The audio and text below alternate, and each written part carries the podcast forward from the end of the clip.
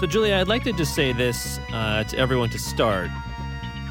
This game is on radio, and Ben Wagner had another brilliant call of the game as usual. But one thing you don't see on the radio are the uh, antics of the players visually on the field. And uh, I'll just say this when it comes to Alek Manoah today, the TV censors are probably very happy that he was not mic'd up as he was during the All Star game. Like, I'm not an expert lip reader, let's say, Julia, but uh, some of the expletives that were issued to both, I think, I believe it was Franchy Cordero and Bobby Dalbec as the sixth inning ended. eh, ones that we probably can't repeat here. No. Let's put it that way. No, uh, certainly won't repeat them here. Um, not on the air, at least. But when I tell the story later on, I will spare no detail. Um, I would just like to tell our uh, our listeners that uh, if you're out there, if you're listening to this, why don't you uh, sit down to enjoy the the show? yeah, absolutely, man. Ma- Mano was fired up after a, a a somewhat rough start. It kind of felt like, and there was Yeah. that moment begin at the beginning of the game where it kind of it kind of looked like maybe he was. It wasn't. It wasn't necessarily an injury, but when when something funky like that happens, he kind of. It looks like his cleat got stuck on the mound, and the ball went straight down into the dirt. And I don't know if it was a misstep or whatever you want to call it, but either way, he he kind of walked around in a in a strange fashion around the mound afterwards. And I think everyone, you and I included, were probably holding their breath because you kind of think to yourself, boy, if something goes wrong with Manoah, that's going to affect a lot more than just this one game. So. The nice thing is, looks like he's okay. Looks like it wasn't a, a huge issue. I'm sure he'll be asked about it in his uh, in his post game availability today. But Manoah, um, another fantastic outing, uh, despite you know, it's funny. I, I I've said this to you before, but I, I feel like sometimes Manoah is so good, so often, al- almost in every outing, that he's almost like a victim of his own success to a certain degree. Because you expect seven to eight innings out of Manoah almost every single time he's on the mound, and every time he doesn't go seven to eight innings, you're kind of like, oh, something wrong with Alek Manoah. But the truth is, six innings of work, just the one earned run, which ended up being the solo home run to Dalbec right after he had the little misstep on the mound. And then that was kind of it. I mean, you take that. You take that uh, in the modern era of pitchers and how they're used. You take that, Julia. yeah, it, the that misstep there. We don't know necessarily what happened. I will be very curious to hear what Manoah has to say. He did give up the home run right after that, and it was a hanging slider, so that was a, a, a mistake by him. And those mistakes happened a little bit more often at the start of the game, and it did seem like he was more himself as the game progressed, not only on the mound but also on the on the trash talking side of things. He was very fired up there when he struck out the side to end the sixth inning. But you want to talk about consistency and what we have expected out of Alek Manoah. This is his third quality start in a row. He's made 19 starts this year, 15 quality starts. That's uh, that's nothing to uh, to shrug at. Uh, you, you, if you want to talk about you know getting better as the game went on, I was looking on his uh, baseball savant uh, page here for this game. So his fastballs, both the sinker and the four seamer, he started the game at around 92, 93 when it comes to velocity. Ended the game so later in the in the later innings, fifth and sixth, he was at 94, 95, nearly touching 96. So it is one of those situations where he indeed uh, did get better as the game went on. He got sharper. He wasn't making as many mistakes. Uh, the command seemed to be a little bit off, and he worked through it. Came back stronger for it in the final in the final frames of his outing. Uh, it was really exciting to see uh, a pitcher. You know, again, as young as he is, and uh, we forget sometimes just how young and, and, and fresh Manoah is.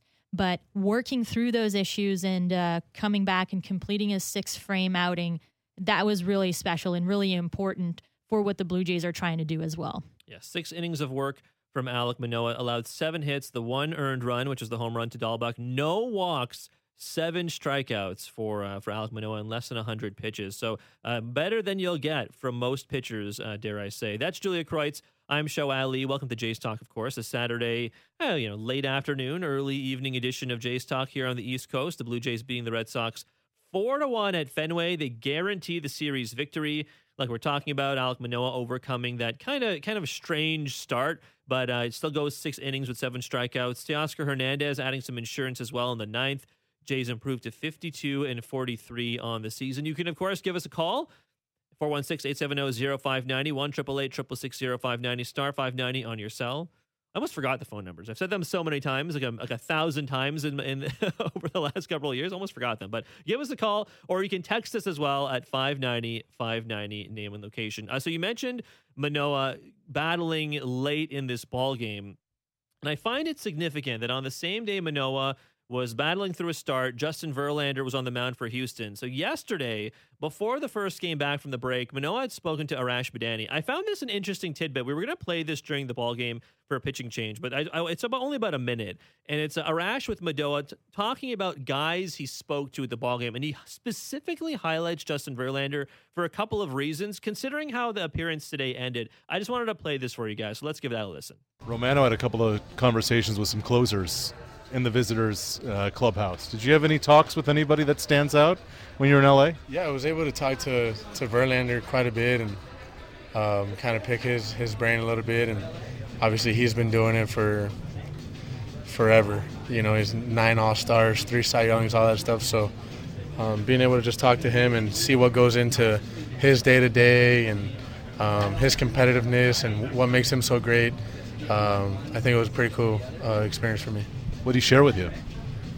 He wants to play and until he can't, you know, and he loves the game of baseball and uh, his hunger to be great and um, you know his will to win. That kind of shows on the mound too. You know, to start games 92, 93, and you know in the later innings when it's more important, things like that. He's got an extra gear. He's pumping 97, 98. You know, so I don't know. I see, you know, grew up watching him and, and aspiring to be like that. And I see a lot of similarities and um, obviously, he's already done it, and I'm inspiring him to do it. So. Hey, I mean, if you're Alek Manoah, again, that's that's Alek talking to uh, Sportsnet's Arash Madani yesterday. I just I find it interesting, Julia, that the when when Arash asks him, "What did he say to you?" That the thing that he immediately, because I'm sure they talked about a lot of things. I'm sure he just didn't say about one thing, but the the one thing that Alek Manoah immediately keys in on is the fact that he wants to play until he can't. And I, I think that is that is so fitting for Alek Manoah because in the short time we've gotten to know him as a Toronto Blue Jay, he like he looks unflappable on the mound, even when things aren't going his way. He's a little bit of a maniac, right? He covers his mouth, and as we saw, fired up, telling telling these guys to sit the bleep down and, and so on, right? And I just, I, I think certainly that endears you to fans, but at the same time, I, I think the mentality is there from such a young age, and that's a good point you bring up with his age because how many pitchers are like that at that age? Probably very few, I would imagine.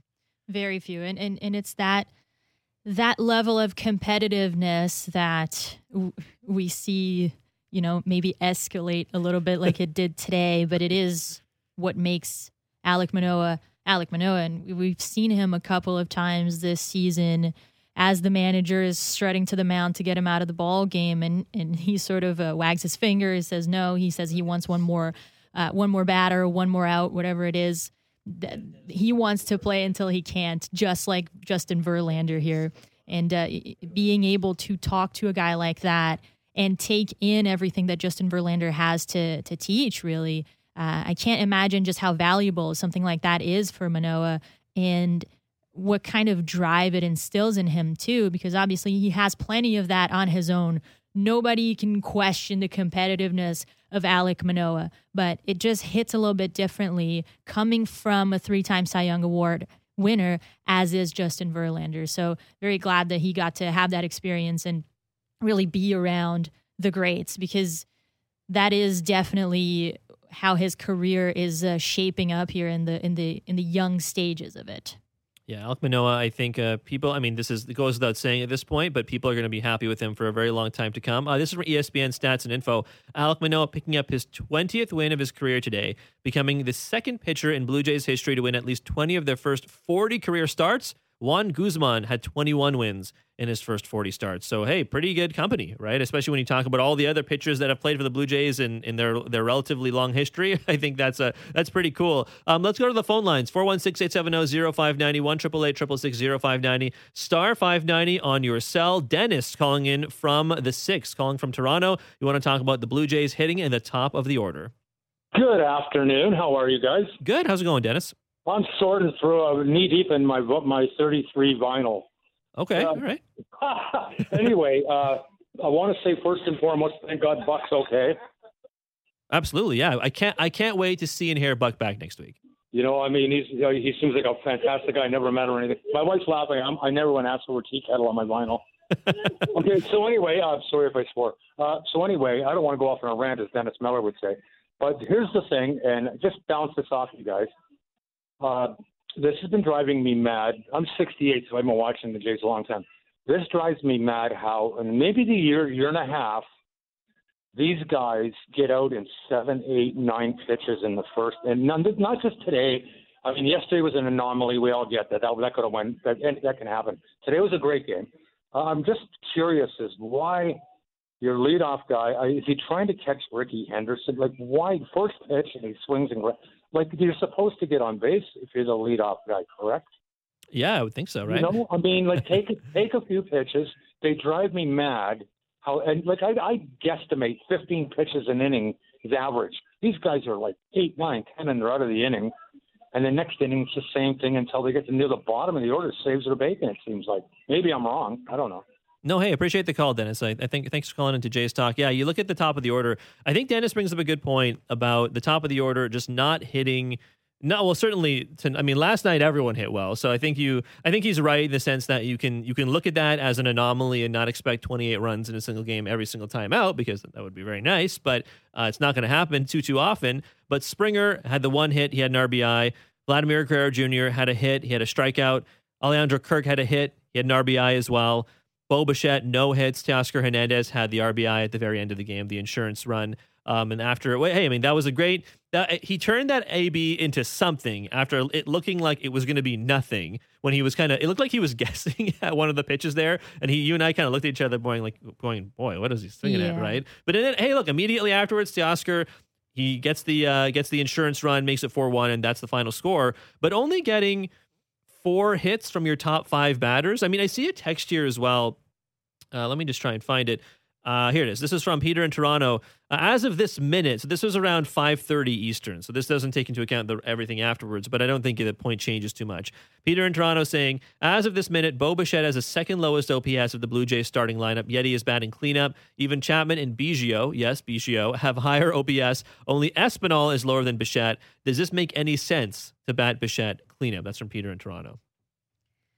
Yeah, that's uh, that's a fascinating discussion, and it's a, a it's one that I don't think anyone has the answers to just yet. Um, is Bo Bichette going to stay in in in, in bat cleanup for the rest of the season? I would be surprised if that were the case. I think that he has also proven to be sort of a, a, a streaky hitter this year, and when he's good, he's really good, and he's using the whole field.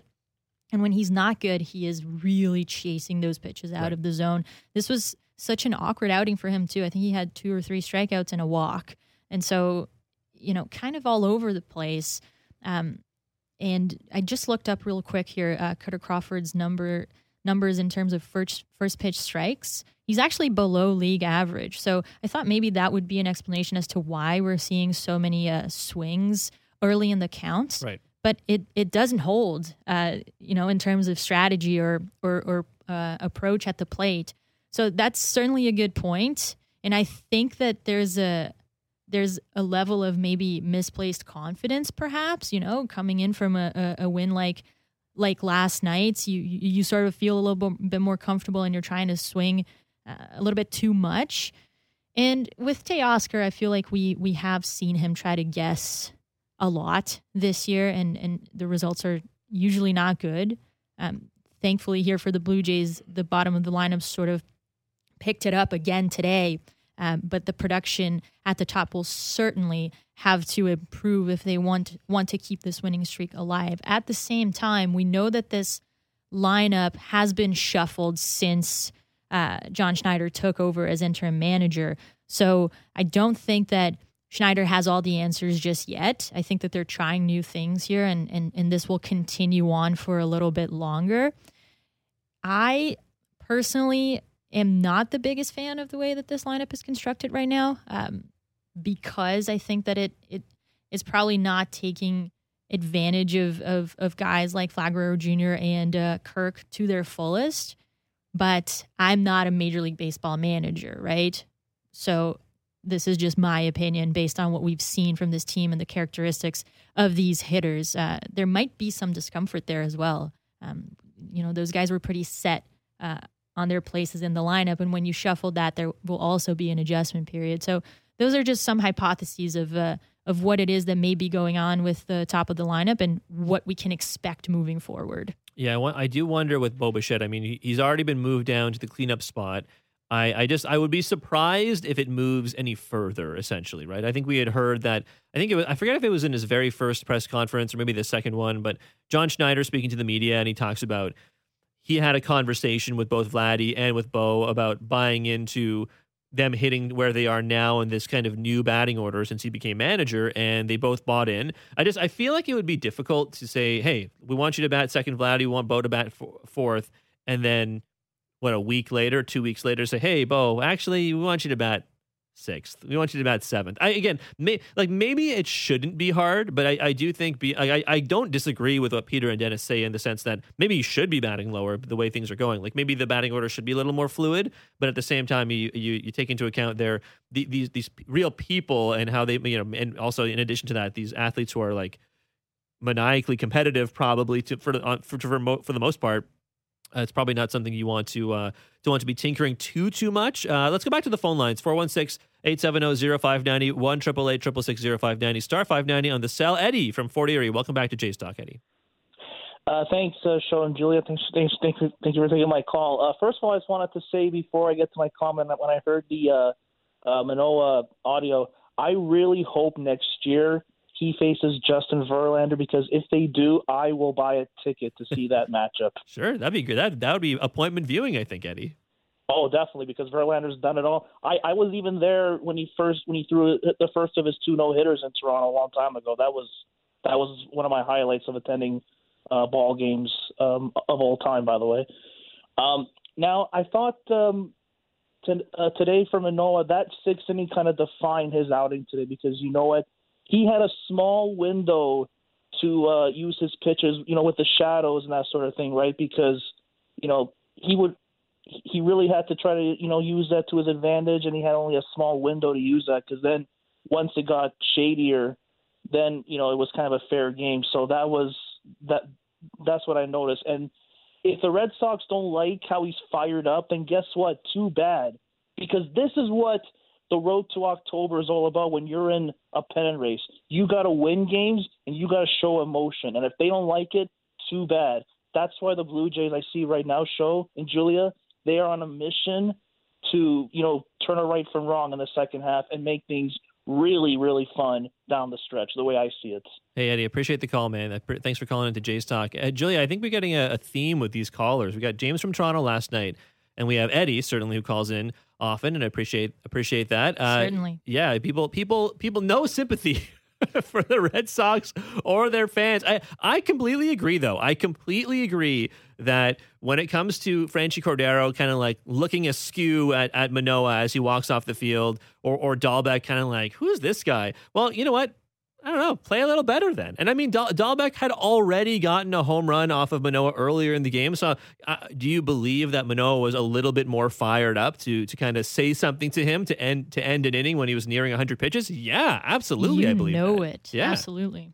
I mean, he is just I don't know. He is he's a he is such a talented pitcher and I think the fire you don't you don't see that same kind of fire from like Ross Stripling right? You don't you're not going to see that same kind of fire necessarily from I don't know, like Max Castillo, let's say. Maybe like maybe you will to a degree, but you don't see it from every kind of pitcher. Like the kind of stuff you see from Alek Manoah emotion wise.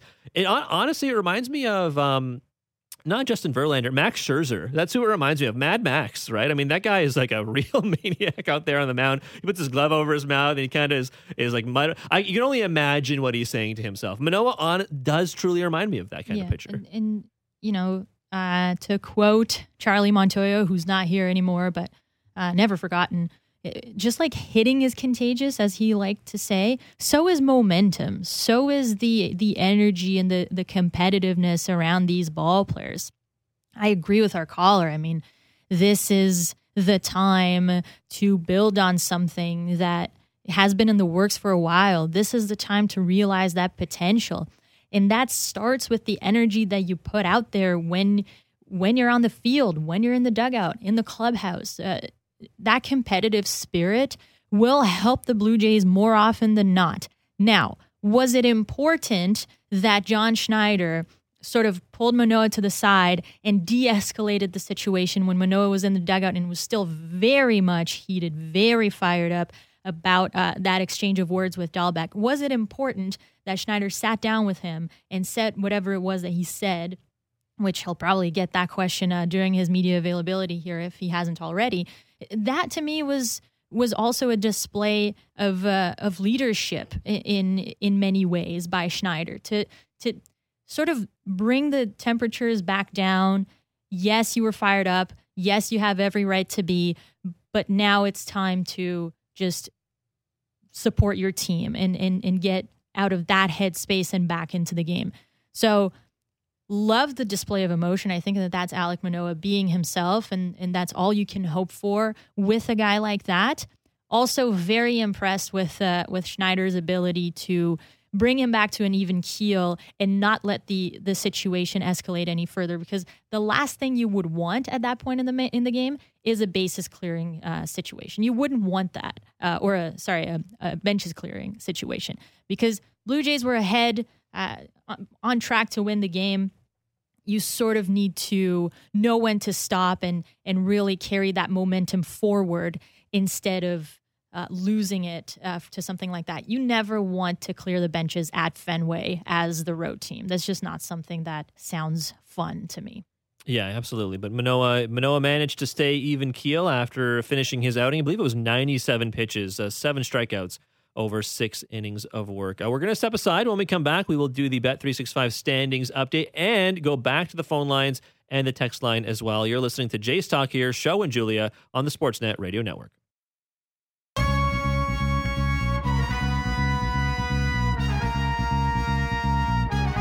Welcome back to Jays Talk on the Sportsnet Radio Network. Show and Julia with you until 10 past the hour as we discuss this 4 1 Blue Jays win over the Boston Red Sox at Fenway Park guarantees them the series victory. They will go for the sweep tomorrow. Ross Stripling will head to the mound for the Blue Jays. So it'll be Stripling's first appearance uh, after the All Star break. Can I just say real quick, Julia, before we get to the Bet three six five update? Yes, you may. Uh, have, have you heard the nickname for Stripling? People call him Chicken Strip. Have you heard? Where is that? Do you know where that comes from? Uh, I was seeing I was seeing that on like social media and Twitter yeah. and so on. I gotta say, eh, maybe this makes me a curmudgeon. I think it's dumb. I think it's a dumb nickname. It's not. it's not the best. I have heard it before. I'm honestly not a huge proponent of it. I would agree with you. Ross Stripling is a pretty strong name. Uh, we should probably leave it at that. Uh, some nicknames are great. Mad Max, great nickname. Yeah. So fitting to, to his personality. Chicken Strip, I mean, you're kind of selling the guy short, aren't you? Yeah, exactly. Yeah, I yeah. think. Uh, yeah, I think I'm. Uh, I'm not not a huge fan of that. That it just seems kind of like I don't know, like childish. Yeah. Cert, to a certain degree. He deserves yeah. better. Yeah, I agree. Because you know what, Stripling has become uh, a pretty valued member of uh, of this ball club. I would there say, especially if moving from the bullpen to the starting rotation. But either way, uh, Stripling will head to the he will head to the uh, mound tomorrow for the Blue Jays. Uh, let's get to the Bet365 standings update. With Bet365, you can bet on things like player props, totals, or the money line across many different sports. 19 plus, play responsibly, Ontario only. So the Yankees are in action right now. They are playing the Baltimore Orioles. They're up to nothing. And the bottom of the second inning, and the Tampa Bay Rays are in action right now as well against the Royals. Top of the third, zeros between those two teams. Those games are in action right now, so the, this, this might change. This is subject to change, but right right now, after the uh, Jays game ends and with those games on the go, Yankees 65 and 30, Tampa Bay Rays 52 41. Toronto is 52 and 43 now with the win today. The Boston Red Sox just one game above 500, 48 and 47. And the Baltimore Orioles are one game below 500, 46 and 47. Honestly, if you had told me, Julia, in like after the All Star break, that the Red Sox and Orioles would have the same amount of losses on the season, I probably would have said, I don't believe you. It's just plain weird. Um, I think it shows one, uh, just the lack of depth in this uh, Red Sox club, and and obviously they've been hit with some some key injuries there that have not helped at all. But two, that the Baltimore Orioles are on the right track. It seems like they are actually building a good team that will contend for years to come, which is a pretty interesting thing to say. And obviously, we, we knew that this day would come, but now that it's here, it seems like forever, right? Since the last time the Baltimore Orioles were competitive in any way, shape, or form. I mean, do you think it's fa- fair, safe, safe to say, fair to say that the last time they were competitive was the wild card game against the Blue Jays in 2016? Probably. I would, yeah. Really? Like, kinda? Kinda. Uh, yeah. And, and now, like, obviously the team looks completely different. And, I mean, so many first overall picks, right? That's what that will do, I guess, Yeah, yeah. Uh, over time. Um, it's kind of fun to watch. I, I know that it won't be fun for Blue Jays fans in the coming years, but whenever you see a team, a young team like that, sort of come into its own, uh, it is pretty exciting uh, from just a baseball fan's point of view. The Orioles are going to be one of those teams that I think people are are going to be surprised by between now um, and the end of the season. Okay, let's go to the phone lines 416-870-0590, 1 590 star 590. Alberto calling in from Mississauga. Welcome to Jays Talk, Alberto. Hey, can you guys hear me? Yeah, absolutely. What's up? Oh, fantastic! I'm just I just want to get your sense of how much of a difference you think it made that we got this uh, our new manager in place, and it just feels like a different energy.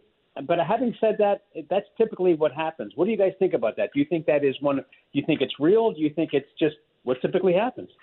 Hey, Alberto, thanks for your call here, and that's a great question. I, I it's kind of a, a toss up whenever a, a manager gets let go and an interim manager comes in. I think that we have two prime examples of that right now in MLB and not with the Blue Jays, which is uh, Phil Nevin and uh, Thomson in uh, in uh, Los Angeles and Philly, respect uh, respectively. So it worked out really well for the Phillies. It did not work out well at all for the Los Angeles Angels, and so it's uh it's always hard to predict how those things will go. What I will say is that it seemed like Charlie Montoyo was the perfect manager to lead the Blue Jays through the rebuild, especially when the pandemic hit and the Blue Jays were forced to move around so much. They could they didn't really have a home ballpark. They were living out of hotels and the the type of disposition that Charlie Montoyo brought to that squad was perfect for that moment. Now, when the Blue Jays entered this new phase, uh, it kind of seemed like Montoyo's personality and his leadership style just just wasn't necessarily what the Blue Jays needed at that moment. You know, John Schneider spoke a lot about accountability when he came in as interim manager. That was never really Montoyo's calling card. He was more of a motivator than anything else. So, a change in leadership sometimes that's what it brings. It brings a different energy, a different set of skills. It doesn't mean that Charlie Montoyo is a bad manager or that John Schneider is a better manager in in any way. Um, but a lot changed uh, within this Blue Jays clubhouse since Montoyo took over, and so perhaps it was the time for a change in leadership. It's for me, it's it's a little disappointing that the team couldn't make it work with Charlie Montoyo because we know that it doesn't fall solely on him the the the way that things went at the first half of the season. I think that we all know that this team has some glaring holes that need to be addressed.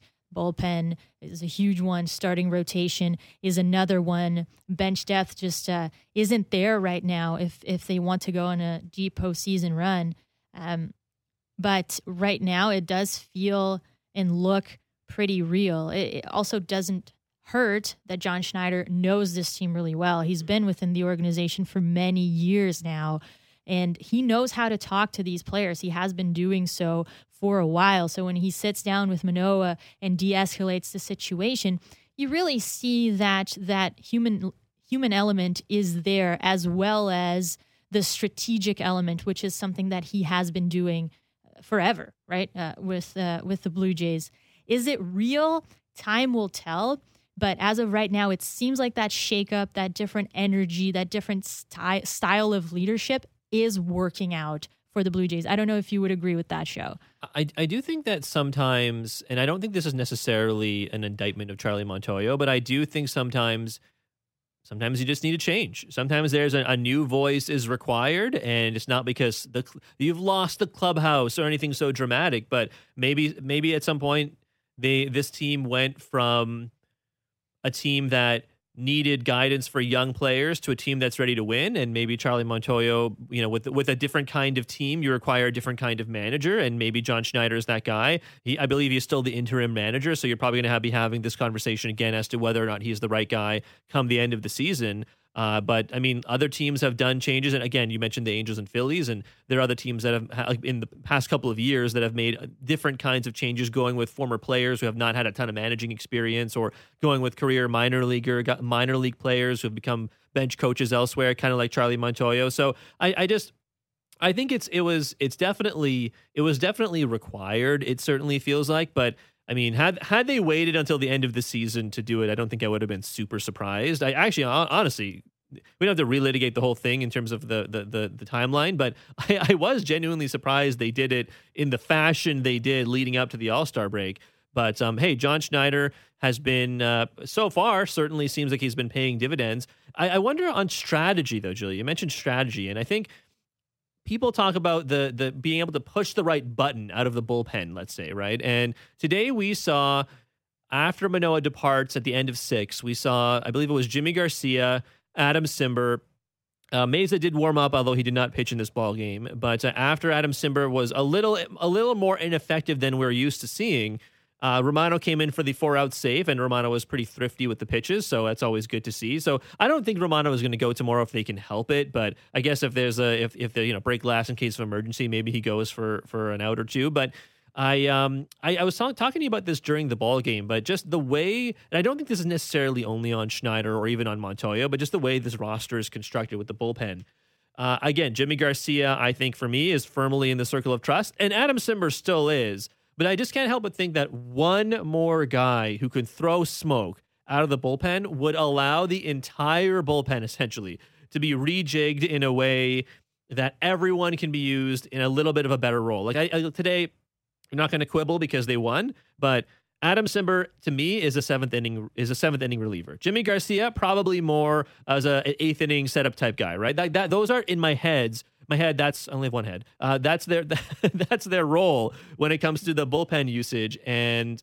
I don't know. I just can't help but think that someone like a Gregory Soto or someone like a David Bednar, who are obviously coveted pieces for every major league contender, but it would just help refocus the bullpen just enough to make it a little more effective. Yeah, I will say that I was a bit uh, hesitant when I saw Adam Cimber come in uh, to pitch the eighth inning, and nothing against Adam Cimber. I think that he is one of the best relievers in that pen right now. He's done a terrific job, and he's earned the trust of uh, uh, of the manager of that ball club. At the same time, is that the most effective way to use uh, a guy like Adam Cimber, who doesn't really have a lot of velocity in his pitches, who doesn't really have the strikeout potential, although he did get a, a, a punch out to end his outing there for out number two in the in the eighth inning.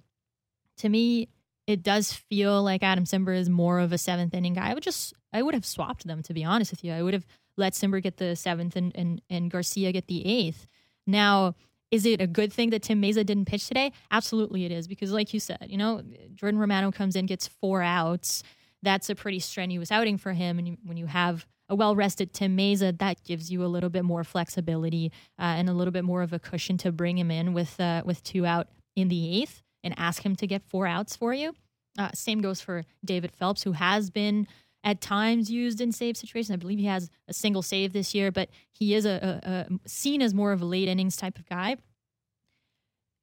This bullpen is far from perfect. We know this, uh, and we also know that coaching staff and, and the manager, there's only so much they can do. So when it comes to strategy, it's easy to to sort of uh, look and, and, and, and try to figure out what to do. When you're there and when you're managing the game, it's obviously a lot different.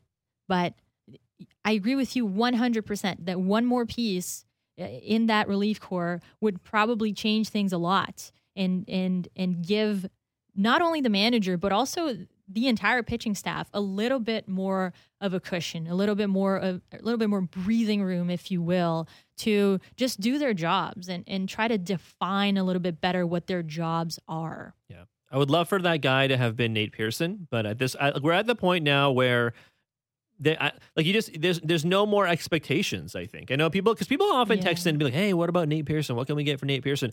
Honestly, the answer is probably not a lot at this point because the expectations keep on decreasing, and that's a shame. That's a real is a shame, shame. because I think he that that guy has all the talent in the world. He just can't stay healthy. So I I'd hoped it would be Nate Pearson, which is why you look at the other names in the trade market. I mean, hey, would I wouldn't I love the Blue Jays to go out there and trade for Soto or Gregory Soto, Juan Soto too, but Gregory Soto for the bullpen. One um, thing or- at a time. yeah, one thing at a time.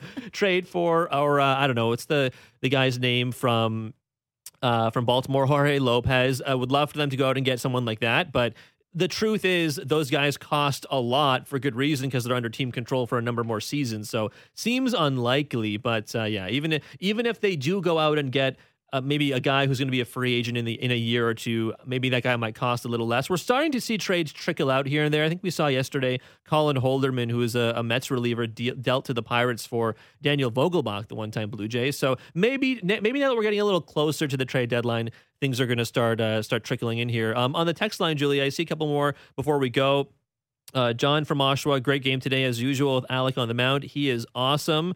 I see here from Tony in Kitchener. Uh, Manoah is my ace, even on a bad day when his stuff is not there. He is still better than many on the mound. I love the hungriness for wins. I'm going to say this: if teams want Manoah in a package for a trade, be it Soto or Ohtani, if he is being traded, I will pass. Manoah is untouchable. Empty the farm, but do not touch our Manoah. So Tony, a big fan of Alek Manoah. I see. Um, I like this. These couple texts from Will and Georgina texts in with the chicken emoji. Chicken strip is a totally badass nickname. And Ducky from Winnipeg texts in, "Sorry, chicken strip or prime strip loin are the choices. Prime strip. What do you think of prime strip? I haven't heard that one. Prime strip loin. What do you think of that for for Ross Stripling? I like Ross Stripling. so no no no nicknames for Julia. Nah, no, right. I don't even. I don't, I'm not a fan of nicknames. Period. Okay. All right. It's a, it's a it's probably a character flaw. I'm not gonna lie, but here we are. Look, if you want to text in uh, people at some point a nickname for Julia, Jules, perhaps. What do you think of Ah. Jules? So my partner calls me Julesy. I probably shouldn't be saying this live on the radio.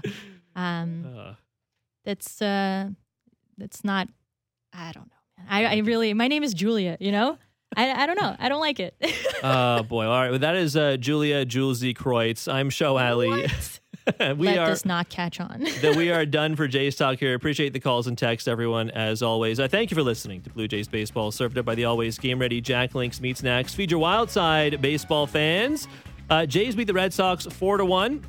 Tomorrow, uh, Ross Stripling, not chicken strip, not Pr- prime strip loin, Ross Stripling will head to the mound for Toronto. Brayan Bello will go for the Red Sox, one of their top prospects. First pitch flies at 1.35 p.m. Eastern, 10.35 a.m. Pacific, and Blair and Barker will have Jays Talk tomorrow. The guys are rested after their all-star break. They are back for Jays Talk. They will take your calls and texts after the final out. Ben Wagner has to call tomorrow, 1.35 p.m. Eastern, 10.35 a.m. Pacific. We'll talk to you then.